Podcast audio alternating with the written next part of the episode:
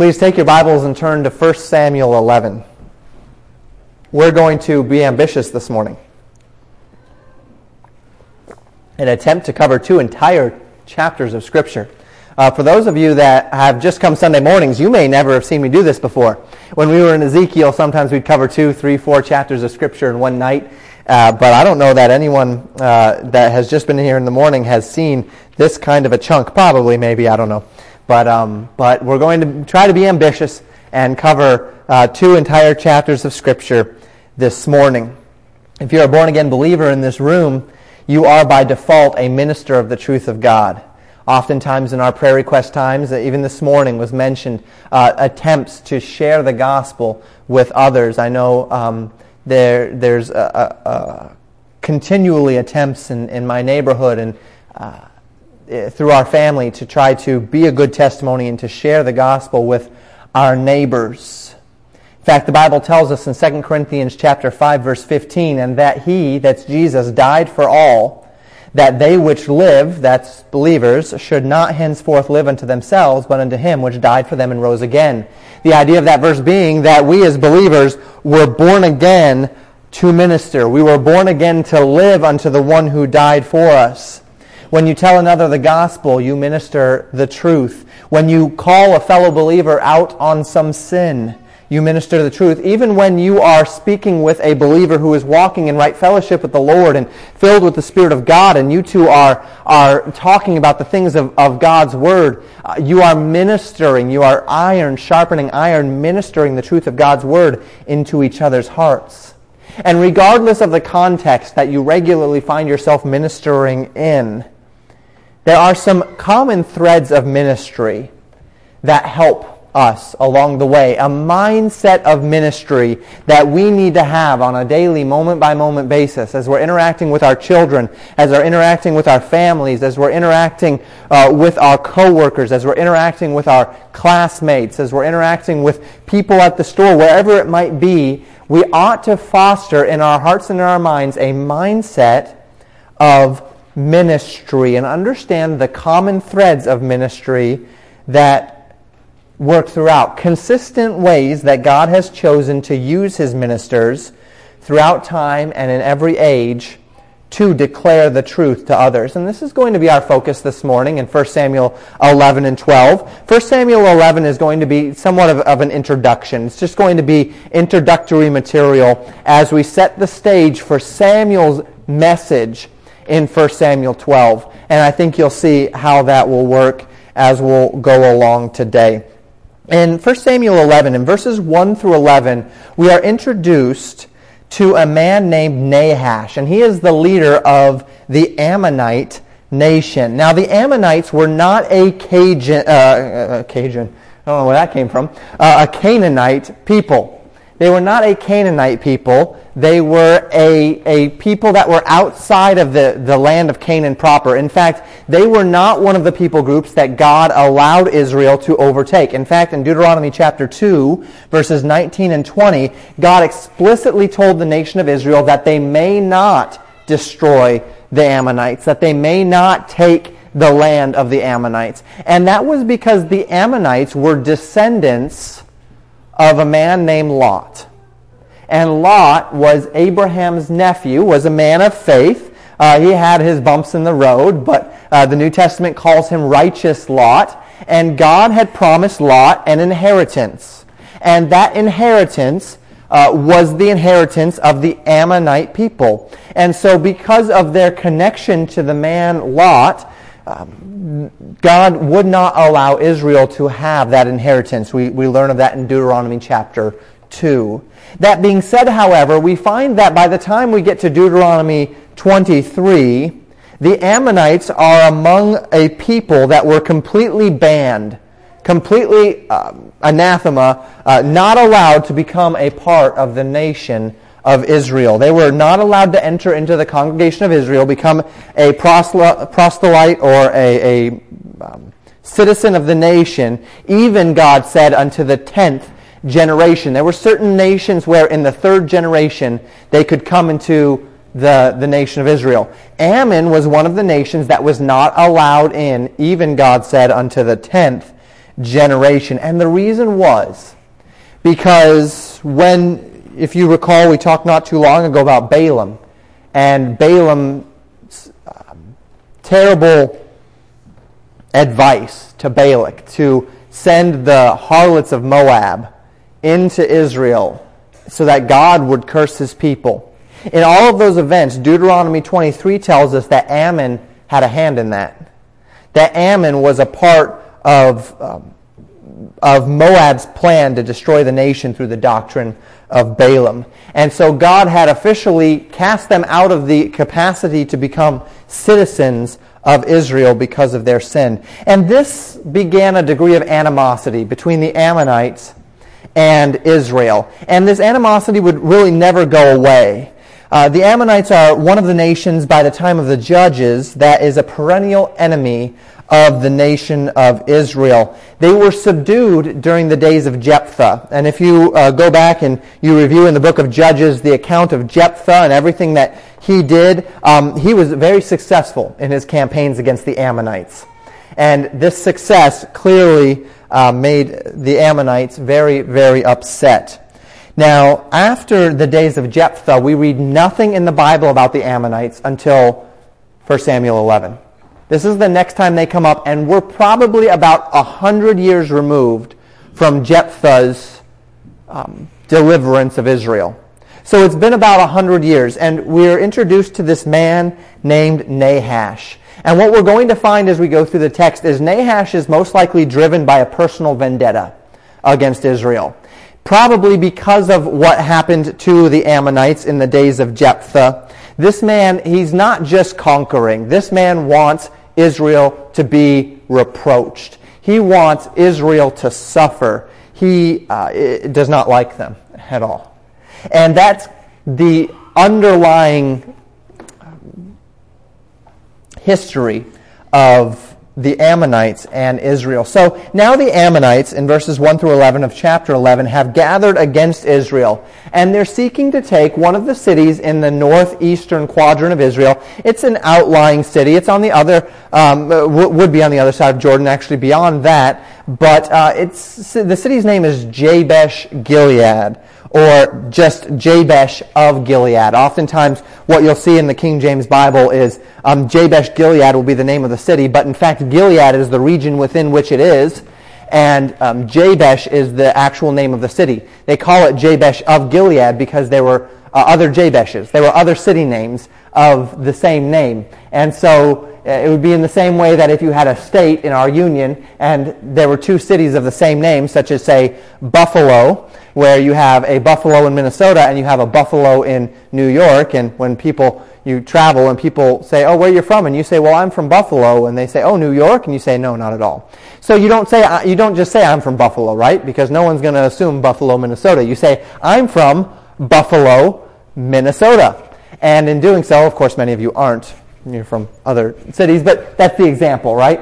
That that when when we would say Buffalo, we'd have to distinguish between Buffalo, Minnesota, and Buffalo, New York. Well, this is Jabesh of Gilead. This is Jabesh Gilead. And that is the, the city that the Ammonites are about to take over. And it's very clear that they have a superior source. The city has no means by which to handle this army that Ammon is about to throw at it. And so Ammon asks, or um, Jabesh, the people of Jabesh Gilead, ask Ammon to make a truce with them. And they say this, and we find this in verse 1 Make a covenant with us, and we will serve thee. Nahash, if you will make a covenant with us that you will not destroy us, then we will become your servants. And notice verse 2. It says, And Nahash the Ammonite answered them, On this condition will I make a covenant with you, that I may thrust out all your right eyes, and lay it for a reproach upon all Israel. He says, I am not just here to conquer, I'm here to make Israel pay. And so here's what we'll do. If you are willing to have me thrust out or pluck out the, uh, the right eye of every person in your city, I'll let you live. And that will be a reproach on Israel that you have no capacity to protect your own people, that, that I am stronger than you. Of course, the right eye, uh, the right side in Scripture being the side of dominance. I apologize to all you left people, but the the right side was was was the description of the side of dominance, of the side of honor. And so by plucking out the right eye, it would be a, a sign that, that um, they could not protect their people and that these people were indeed subservient to Ammon. Well, Jabesh Gilead wasn't really thrilled with this idea, but if you had to decide between your life or your right eye, I, would assume most of us in this room would, would just say, okay, take my eye. And so they're, they're about ready to make this deal, but they say, uh, Nahash, give us Give us seven days.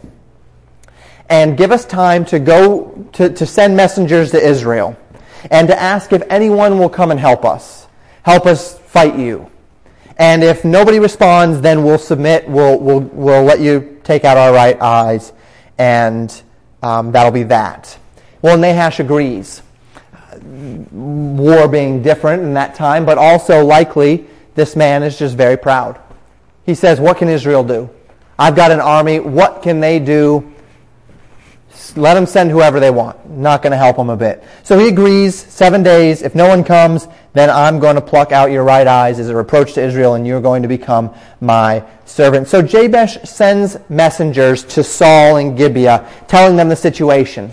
And the messengers come, and the people that, that are, are with Saul hear the message, and they are weeping. They are weeping because of this circumstance that they find themselves in, weeping because of the reproach that will be upon Israel, weeping because of, of the dire straits of Jabesh Gilead. And Saul comes, and he sees them, them weeping, and he asks what's going on and they tell him, this is what's going on, Jabesh Gilead, Nahash of Ammon, and uh, plucking out right eyes, and it's, it's, it's terrible. And Saul gets very angry, the scriptures tell us. And verse 6 tells us that, that uh, in his anger, that as his anger was kindled, the Spirit of God came upon him. We talked about this a couple of weeks ago, that the nature of the Holy Spirit in the Old Testament, the filling of the Holy Spirit for a particular ministry. And so the Spirit of God comes upon Saul, and the Bible tells us, as we continue, that he cut up a yoke of oxen. Now, typically two oxen would be yoked together. So when we see that phrase, a yoke of oxen, it would mean whatever the yoke is, which is typically two. And so two oxen is what we would believe would, would be the yoke here. And he takes this yoke of oxen, and verse 7 says he cuts them into pieces, and he sends them to every corner of Israel. And he sends them with this message. Whosoever cometh not forth after Saul and after Samuel, so shall it be done unto his oxen. And this makes the people very nervous, very fearful. Uh, what Saul is threatening is if you don't come help fight for Israel, then I am going to destroy your livelihood. I'm going to kill your oxen. As a farming community, as, as uh, people that, that were sustained by their own land, to lose their oxen would be um, a, a, a terrible, terrible blow to their livelihood. And so, not too many people ignored this, this call. And in fact, the scriptures tell us that when everybody came forth, the number of the children of Israel were 300,000 men. 300,000 men ready to fight. And then it says, and the men of Judah, 30,000. And so we see a distinction here between the men of Israel and the men of Judah. There's no consensus as to why this is the case, why Judah is set apart from Israel here uh, in its numbering. We do see it several times in Scripture where Judah is set aside in its numbering from Israel. We know that Judah was the largest tribe in Israel. And we also know that, of course, in, in a matter of um, about 100 years, 120 years or so, Judah would become a nation of its own, and the ten tribes of Israel, with the exception of Benjamin, would secede from Israel, would become the northern tribes of Israel. And it might be looking ahead uh, in the divinely inspired word to that time. But we're not quite sure why it is Judah is separated here.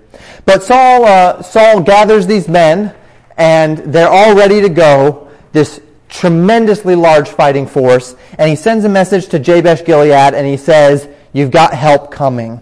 And verse 11 says that while it was still early in the morning, the army of Saul came upon the army of Ammon and absolutely destroyed them and slew them until the heat of the day. So we're talking about hours and hours and hours of men just slaying other men. So much so, verse 11 says, that when, when everything was over, of all that remained in, in Ammon, they were scattered so much that two of them were not left together. There was not one scenario where there were two men together two soldiers together in Ammon. They were so scattered that every single man went in his own direction, every man for himself. A tremendous victory in Israel on that day. And the response of the people to this was what you might expect in verses 12 through 15. People said unto Samuel, Who is he, verse 12, that that said, Shall Saul reign over us? Bring the men that we may put them to death. So following this great victory, there was an immediate response of the people, and that response, see, prior to the victory, a lot of people were skeptical of Saul. You know, you had the group that followed him, right? Yeah, as, as the Lord's anointed, they followed him. And then you had the children of Belial, who, who said, what, what's this man going to do for us? And then everyone else just kind of went back to their tents. Okay, we have a king now. This is good. And now everyone has swung over to Saul's favor. And they, in, in the heat of their excitement over the king and what, what is just, what God has just done through Saul and rallying the people and getting them together and fighting this battle, they say, where were those children of Belial? Get them out here that we can kill them. They, they said that this guy can't do anything for us. Look at what he's just done. Let's kill him. And, and Saul, in uh, one of the few points of wisdom in his life, says, no, no, no, no, no. Not, not today. There's been enough killing. We, we've destroyed our enemies. We don't need to start destroying each other. There will be no death today. And in verse 14, Samuel speaks up, and he calls the whole nation to Gilgal. He says, Come, let us go into Gilgal and renew the kingdom there. And verse 15 says, All the people went to Gilgal, and there they made Saul king before the Lord in Gilgal. And there they scattered sacrifices of peace offerings before the Lord. And there Saul and all the men of Israel rejoiced greatly. Gilgal, the place where the nation of Israel was recircumcised following the uh, uh, journey over the Jordan River before Jericho was destroyed. Gilgal, a place that literally means rolling, the day that the reproach of Israel rolled off their backs, the day that they renewed the covenant with God. This place of deep covenantal significance in the scripture is where they came. And this was not just to name Saul king, he, he'd been named king already. This was to renew the kingdom, to bring the kingdom to a place where they have aligned themselves and their king with the word of God and with the covenant of God. And so all the people rejoiced greatly. Now in chapter 12, we see this renewal of the kingdom. We see a message that Saul preaches to the nation of Israel on this day. And this is the message that we're going to focus our thoughts upon. Samuel is about to deliver a message to a people that have been in rebellion. And it's a message which, in light of their victory over the Ammonites, that they had just experienced in light of their past rebellion, this is not necessarily a message that you would expect to stick. I mean, if you're going to preach a message that tells them that they've been rebellious for choosing a king, you wouldn't do it right after the king just delivered this fantastic victory for the people. But that's what Samuel is going to do. He's going to deliver a message that, that highlights their rebellion and highlights repentance. You know, around us every day are men and women that need to be guided into truth men and women who need someone to tell them about the Bible. Some of those people are contented unbelievers. They're content in their unbelief. They don't think they need anything. A lot of people around here are that way. They, they're fine. They're, they're healthy. They're, they've, they've got what they need. They're, they're contented. Some of them are discontented unbelievers. People that know that there's a problem. People that, that are, are brought, have been brought to the end of themselves. People that are on their last, their last straw. There are those who are carnal believers, those who have accepted Jesus Christ but have wandered away from the Lord, and they may not even know it. They're living the way they're living, and, and uh, they, they think they're doing okay, but uh, maybe they haven't been in church, or, or maybe they haven't been reading their Bibles, or whatever it might be, or, or, or, or they've gotten under a false teacher and they've wandered away from the truth of God's Word, and they're living in carnality. Some of these people that we minister to are spirit filled believers, walking with the Lord, but still, as we know, we all need edification, we all need discipleship, and we all need to hear the truth of God's Word. We're, we all fall into one of these categories, and we are also all ministering to many in each of these categories. And the message that Samuel is going to deliver today will be a good template for us to understand how we can help deliver the truth of God's word to others. Now, the message, the content of the message, is what we talked about last week. Recall in our message last week, we talked about God's goodness in the midst of our rebellion and how God's goodness ought to lead us to serve Him with all of our hearts.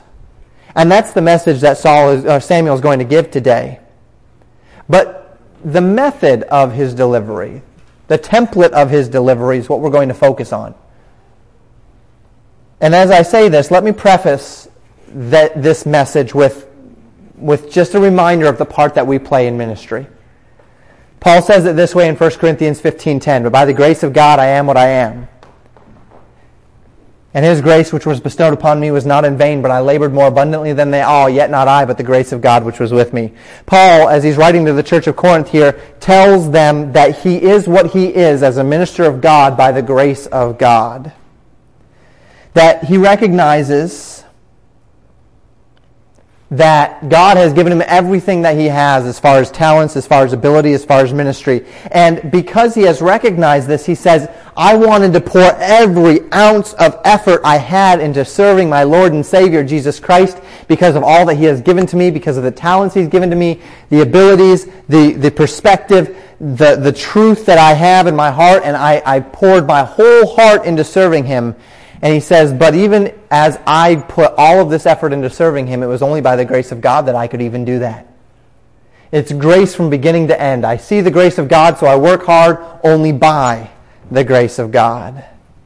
God's grace. Every single thing that you have ever done for Christ has been accomplished through the grace and the power of God and through His Holy Spirit. Every soul that you have ever won to Christ has really been God using you to bring souls to Him. Every believer that you have ever encouraged has really been God using you to encourage believers in Himself. And one day when you stand before your great God and you receive those crowns for your labor and you see that pile of gold, silver, and precious stones, those things that do not pass away, your rejoicing will not necessarily be your talents and what they brought about, but rather that your talents were used for God's purposes.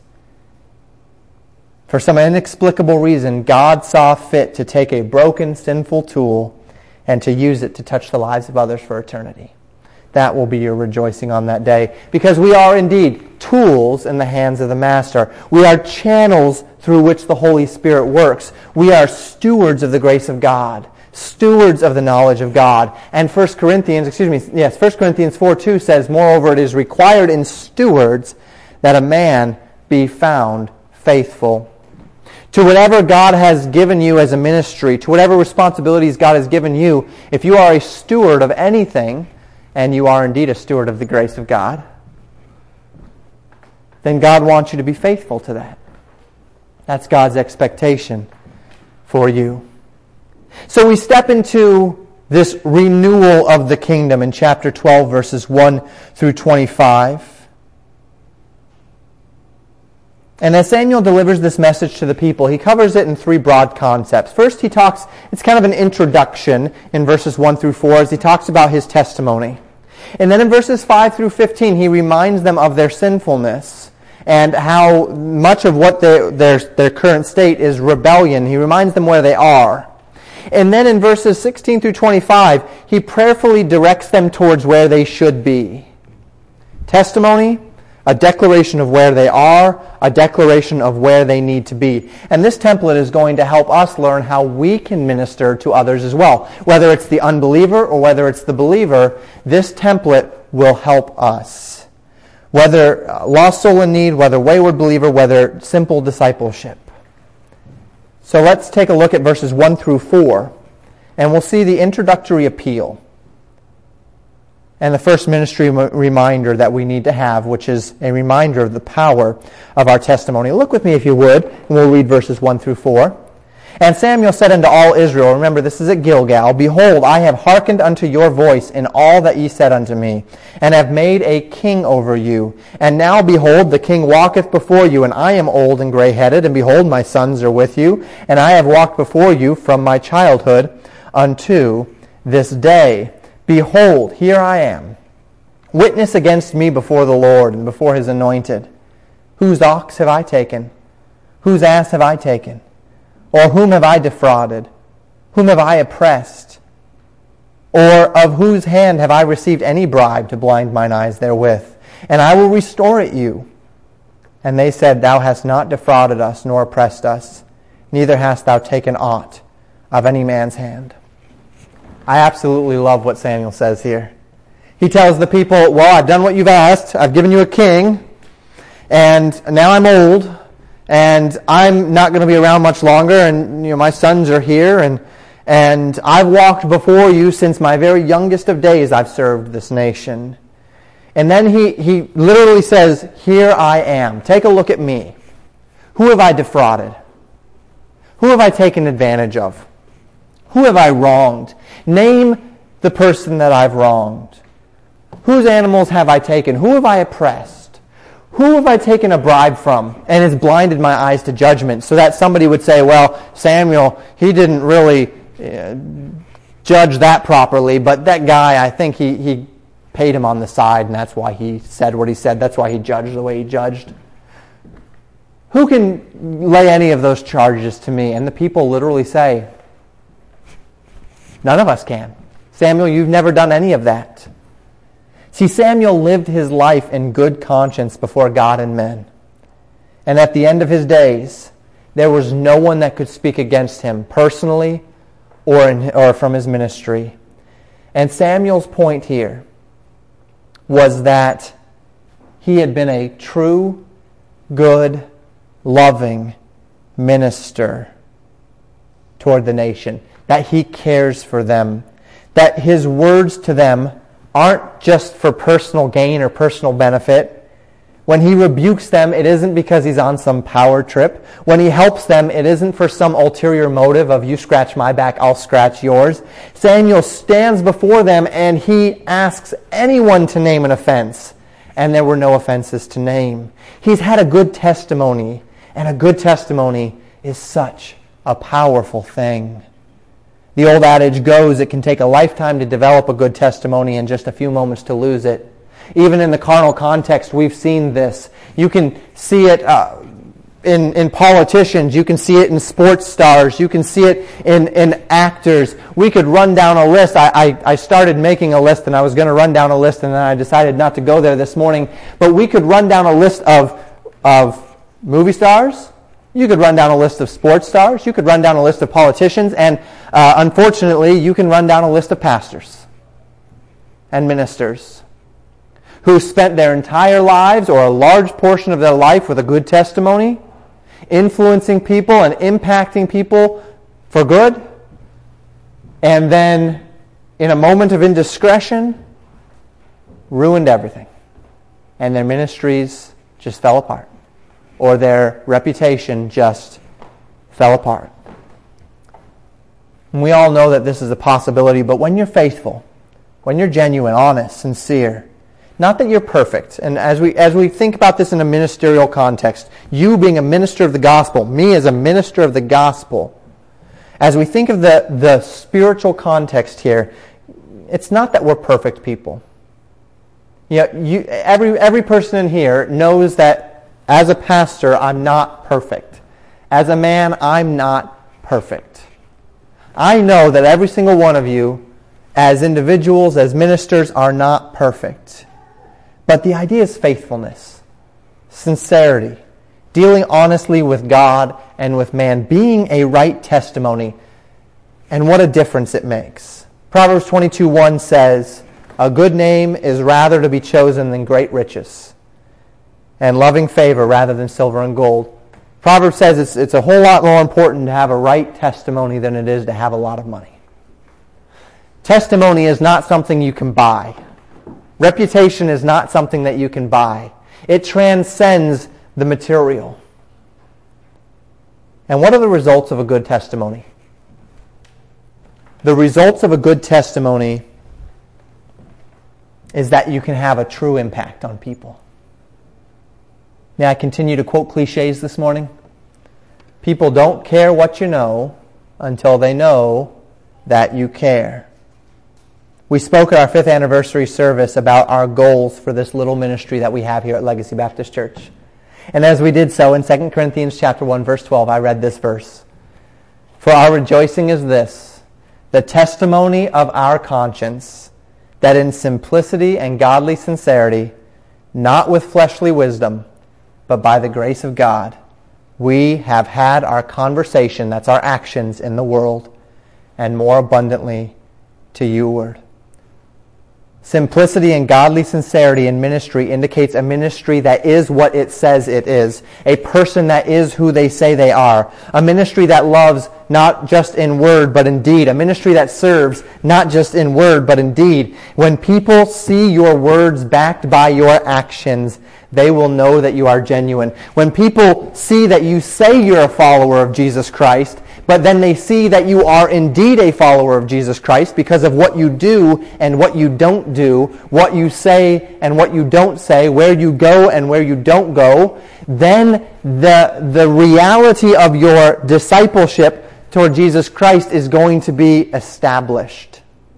You can say whatever you want. But it's by our actions that we fall, and it's by our actions that we stand. Genuineness is what everyone's looking for today, isn't it? Now, we need to be careful about this whole idea of just looking for someone who's genuine, because if a person is genuinely not doing what they're supposed to do, it doesn't make them any more right before God. But you know, you read the news and you're just being, oftentimes you feel like you're just being fed a big pile of lies or perspectives or agendas or talking points. You get online, and 90% of the articles online are just clickbait so that you'll look at ads. You look at a person on a cover of a magazine, and they're 85% airbrushed. It's not even what they actually look like in person. There's not a lot of genuineness out there, and people are craving that which is genuine in this age where it's so easy to be false. In a superficial society, true ministry, ladies and gentlemen, demands honesty, demands a genuineness, a simplicity, and a godly sincerity. You don't have to walk around making everybody think that you're some sort of uber Christian, but you know what? If your actions are not backing up your claims, if people can open to chapter and verse, properly interpret that verse, and find you in negligence to it, knowingly and willfully, they're not going to want what you have because they're going to see what you have as nothing more than hypocrisy. We're losing. Three of every four young people in the church today are walking away from the church. And a large part of the reason why that's happening is because our young people don't see in us genuine faith. They see in us people that are willing to sit in the seats and nod our heads along with the Bible and nod our heads along with the pastor and give the right answers, but who are not backing it up with our lives. Samuel had the ear of the people because he was a prophet of God. But did you notice? Remember back in chapter 10? Samuel says, Thus saith the Lord. Remember we talked about that last week? Thus saith the Lord, and he gave the message of God. And that message was a message of truth, calling them to love God for his goodness.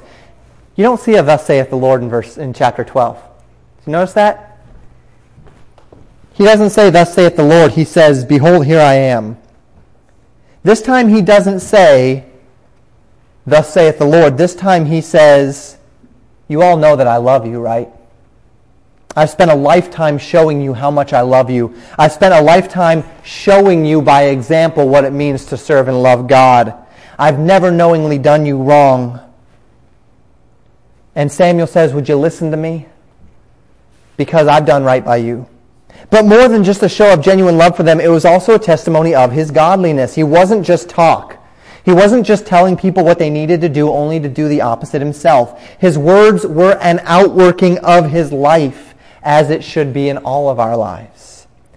He appeals to his testimony among them as proof that his that the words which he were saying were not just words of love, though they were, but they were um, words of, of testimony, and they were certainly not words of contempt. He wasn't saying what he was saying just because he didn't like them. In fact, it was quite the opposite.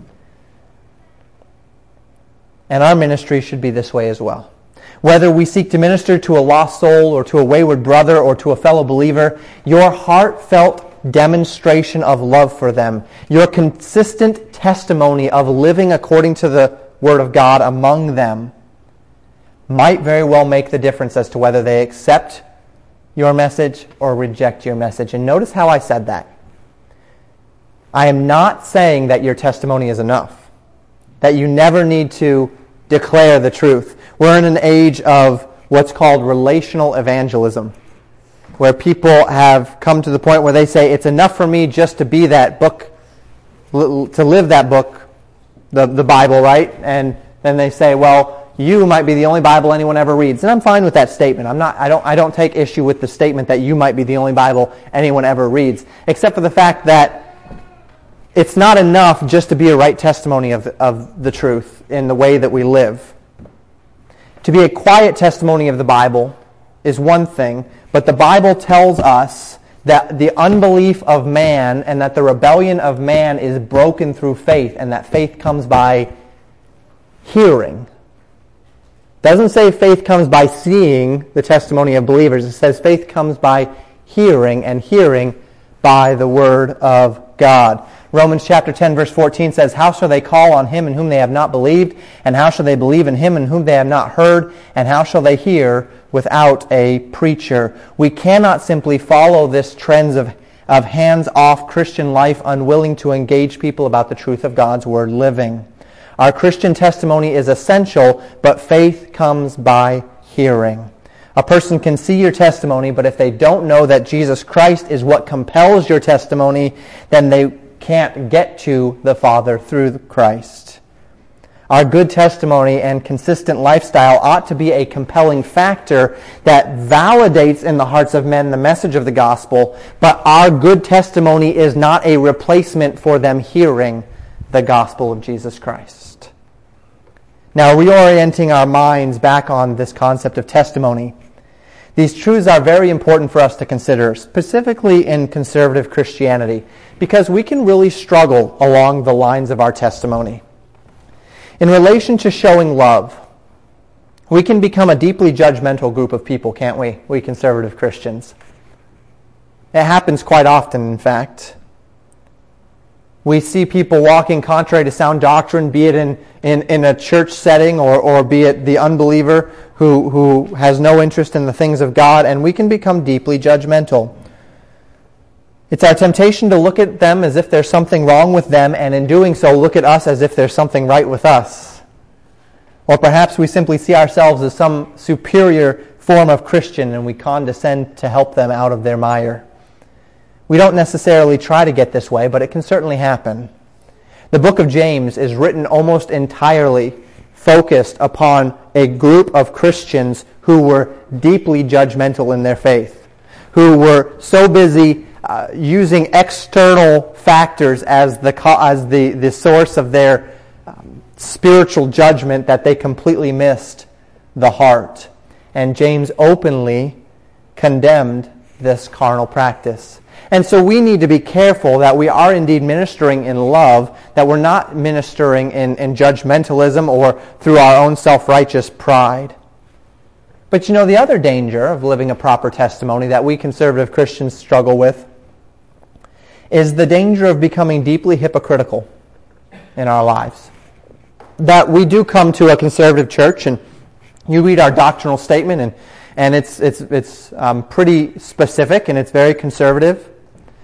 And we tell people, yeah, we believe all of that, or we believe most of that, or whatever the case may be. But we don't live like we believe it. Is there anything more repulsive than seeing a person with a do as I say, not as I do attitude? I, I, that's one of the things I struggle with more than anything in this life is the do as I say, not as I do manner of living. Whether it's a parent who's telling their child don't lie, but their parents lie all the time, or whether it's a politician who says, who condemns crony capitalism but is where they are because of crony capitalism, or whether it's the police officer who pulls you over for speeding but is regularly seen around town speeding himself. Not only is it repulsive, but it lends to that person zero credibility, doesn't it? Why should I listen to you? You're telling me to do all of these things, but you're not doing them yourself. Why should, why should I listen? You're saying that this is a good thing, but you don't do that thing. You're doing fine. Why should I listen to you? What ministry can we possibly have among others who see us as do as I say, not as I do Christians? Doesn't your Bible say that you should not lie? You should not bear false witness? Well, yeah, it does. Doesn't your Bible say, love thy neighbor as thyself? Yeah, it does. Doesn't your Bible say, where there is no talebearer, no gossip, strife ceaseth? Yeah, it does. Simply put, any hypocrisy in your Christian life, any disparity between what the Bible says you ought to be doing and what you're clearly and unashamedly doing in your life, will affect your capacity for ministry. And as Samuel stood before the people, he said, When have I ever had a do as I say, not as I do attitude? And they said, Never, Samuel. You've always been honest with us. You've always been genuine with us. You've always been upright with us. He, Samuel was a man who lived the power of a true testimony. He appealed to love for them because he had proved his love to them. He appealed to the sincerity of his life because he had lived a life before them of sincerity. And when it was time for the people to listen, they did because the man who stood before them didn't just talk a good talk, he walked a good walk. I'll leave you with this verse as we go on to our next point this morning. Jesus said this in Matthew 5:16, "Let your light so shine before men that they may see your good works and glorify your Father which is in heaven." It is the light of our testimony that lays the foundation for the gospel of Jesus Christ to be heard and to be received and we need to be living that good testimony. So continuing in the passage in verses 5 through 15, we then see Samuel on the appeal of his love for them and their trust in him remind them where they currently find themselves spiritually.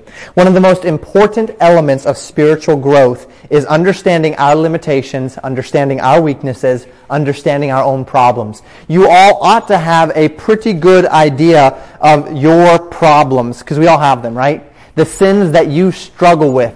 As we pray and ask the Lord to search our hearts and to guide us into understanding, we ought to know those particular areas of struggle, understand our weaknesses.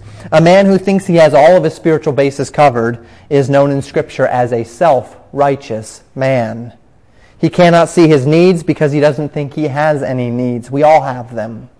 This is, in fact, one of the primary functions of the Word of God in our lives. The Word of God is the light of God that shines into our hearts and shows us the dark corners, that opens that closet that we don't want anyone to open, and, and shows us those skeletons and tells us, let's clean these things out points our way to the solution to our issues in Christ. And as Samuel attempts to bring the nation of Israel to the place where they are ready to follow and ready to obey God, he knew that they must first come to the place where they understand where they have fallen short of God.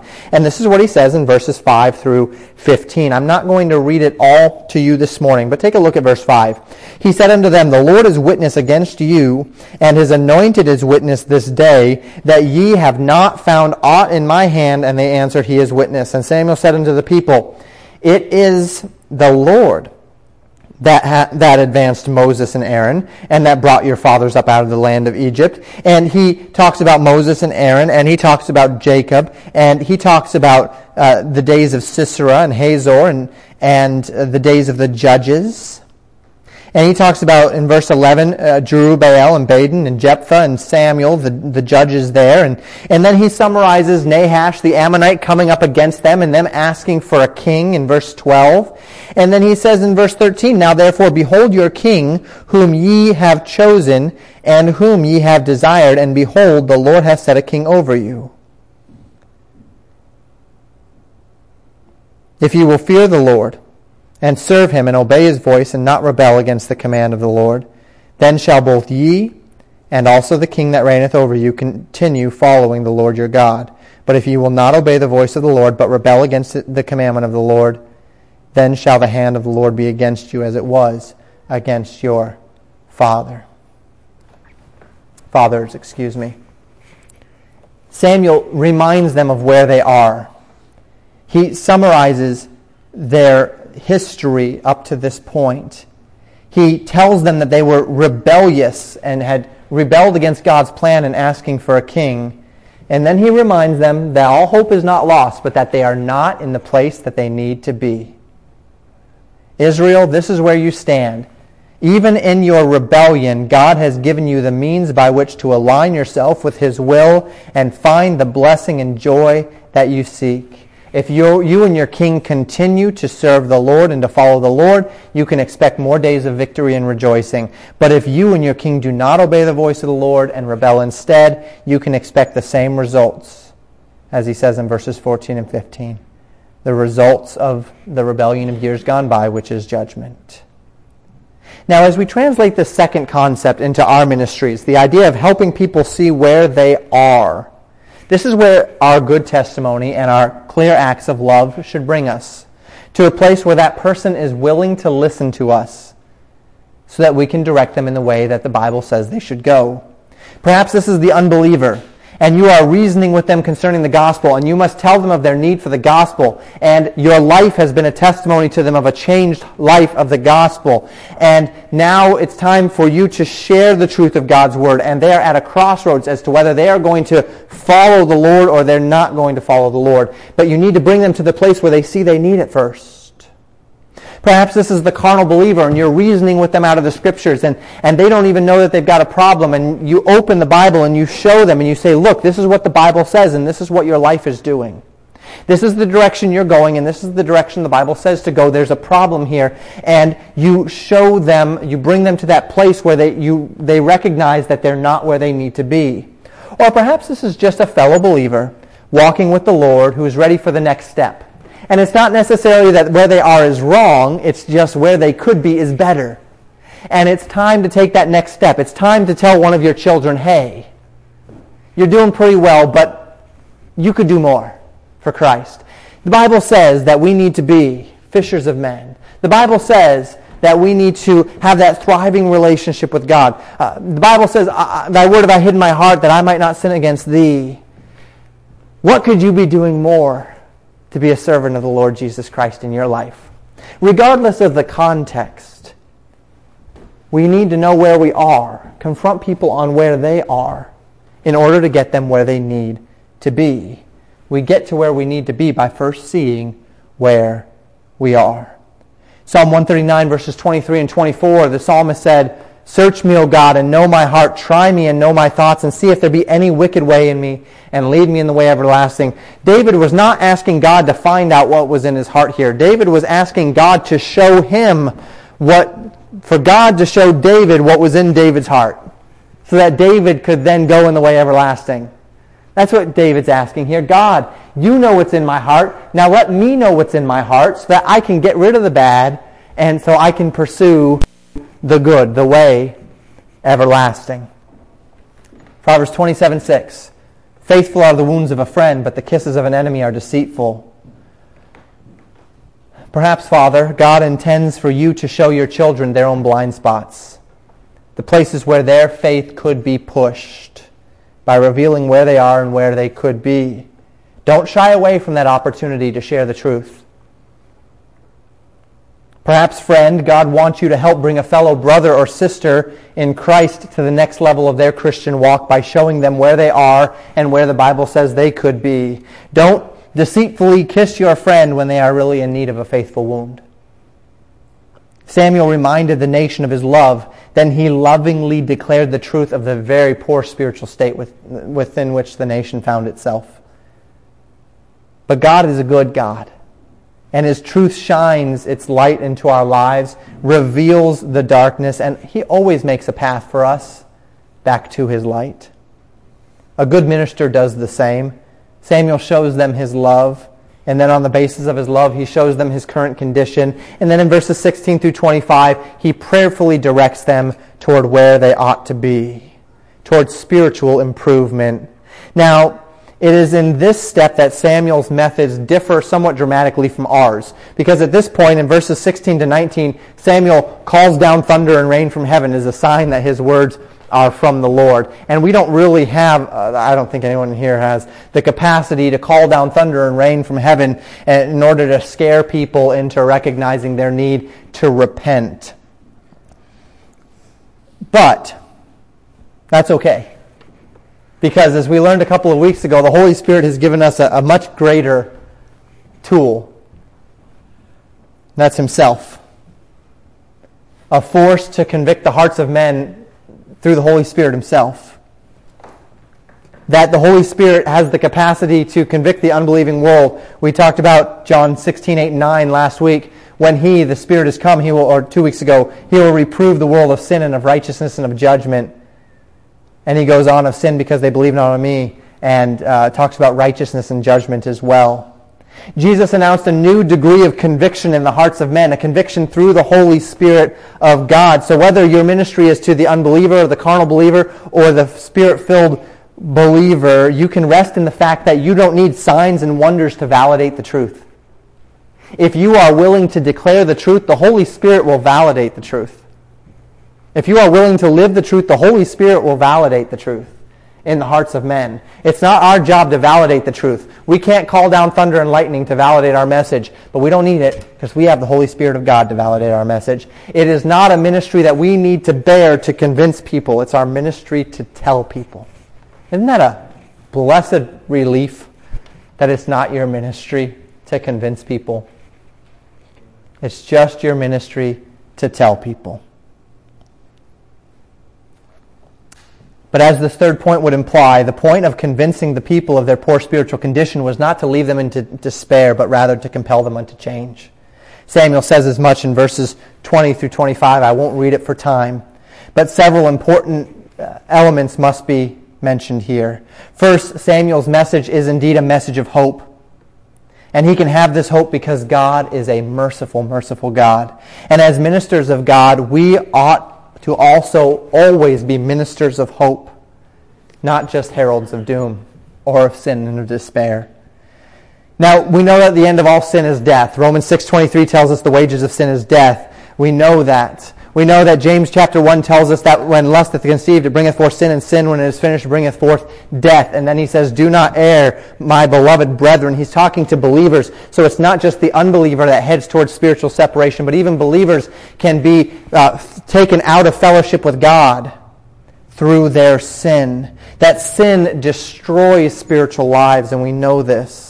Sin is a terrible thing, but we are reminded of the blessed hope of Paul in Romans chapter 5 verse 20 where he said, Moreover, the law entered that sin might abound, but where sin abounded, grace did much more abound.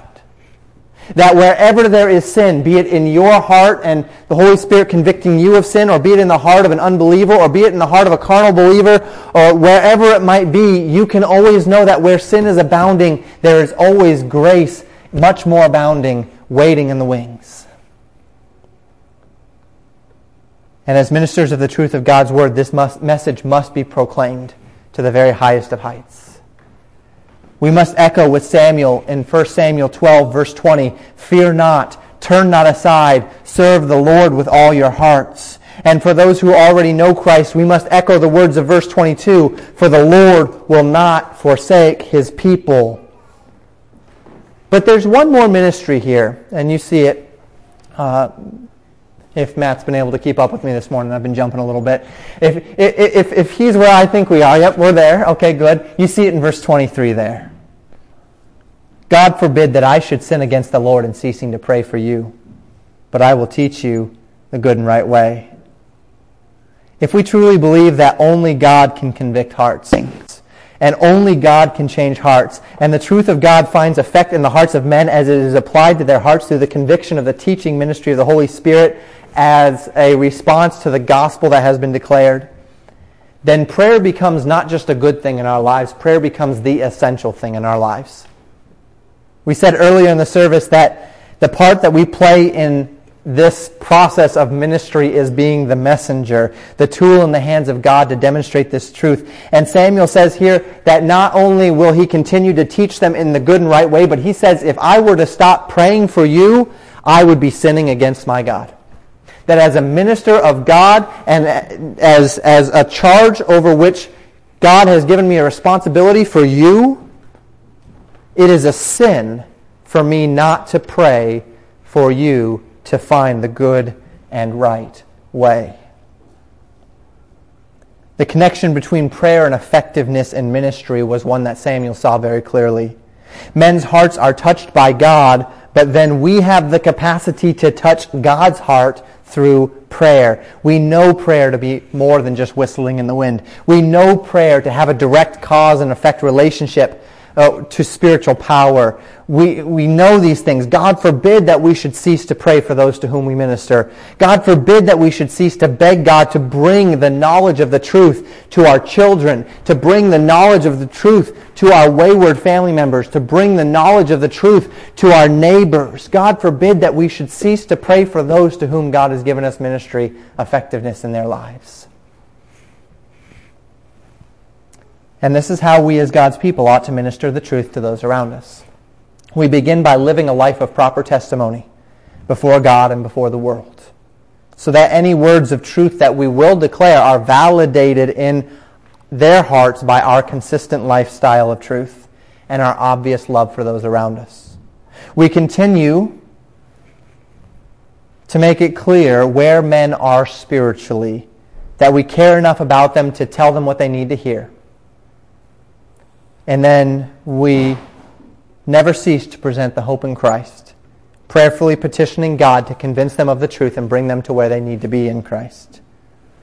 So as we close today, the question becomes, are you an effective minister of Christ? Are you living a proper testimony of truth on a daily basis? Are you showing the love of Christ that will compel people to listen? Do you love people enough to truly tell them their need, where they are, and where the Bible says they ought to be? Are you persistent enough in prayer and careful enough to always point men not just toward the problem, but then lovingly toward the solution as well? There are elements of an effective minister which um, must be learned over time. But as you look at effective ministry, wherever it might be found, you'll find these elements are present. You may not have the title of pastor or evangelist. You may not think of yourself as a minister per se as you sit there this morning.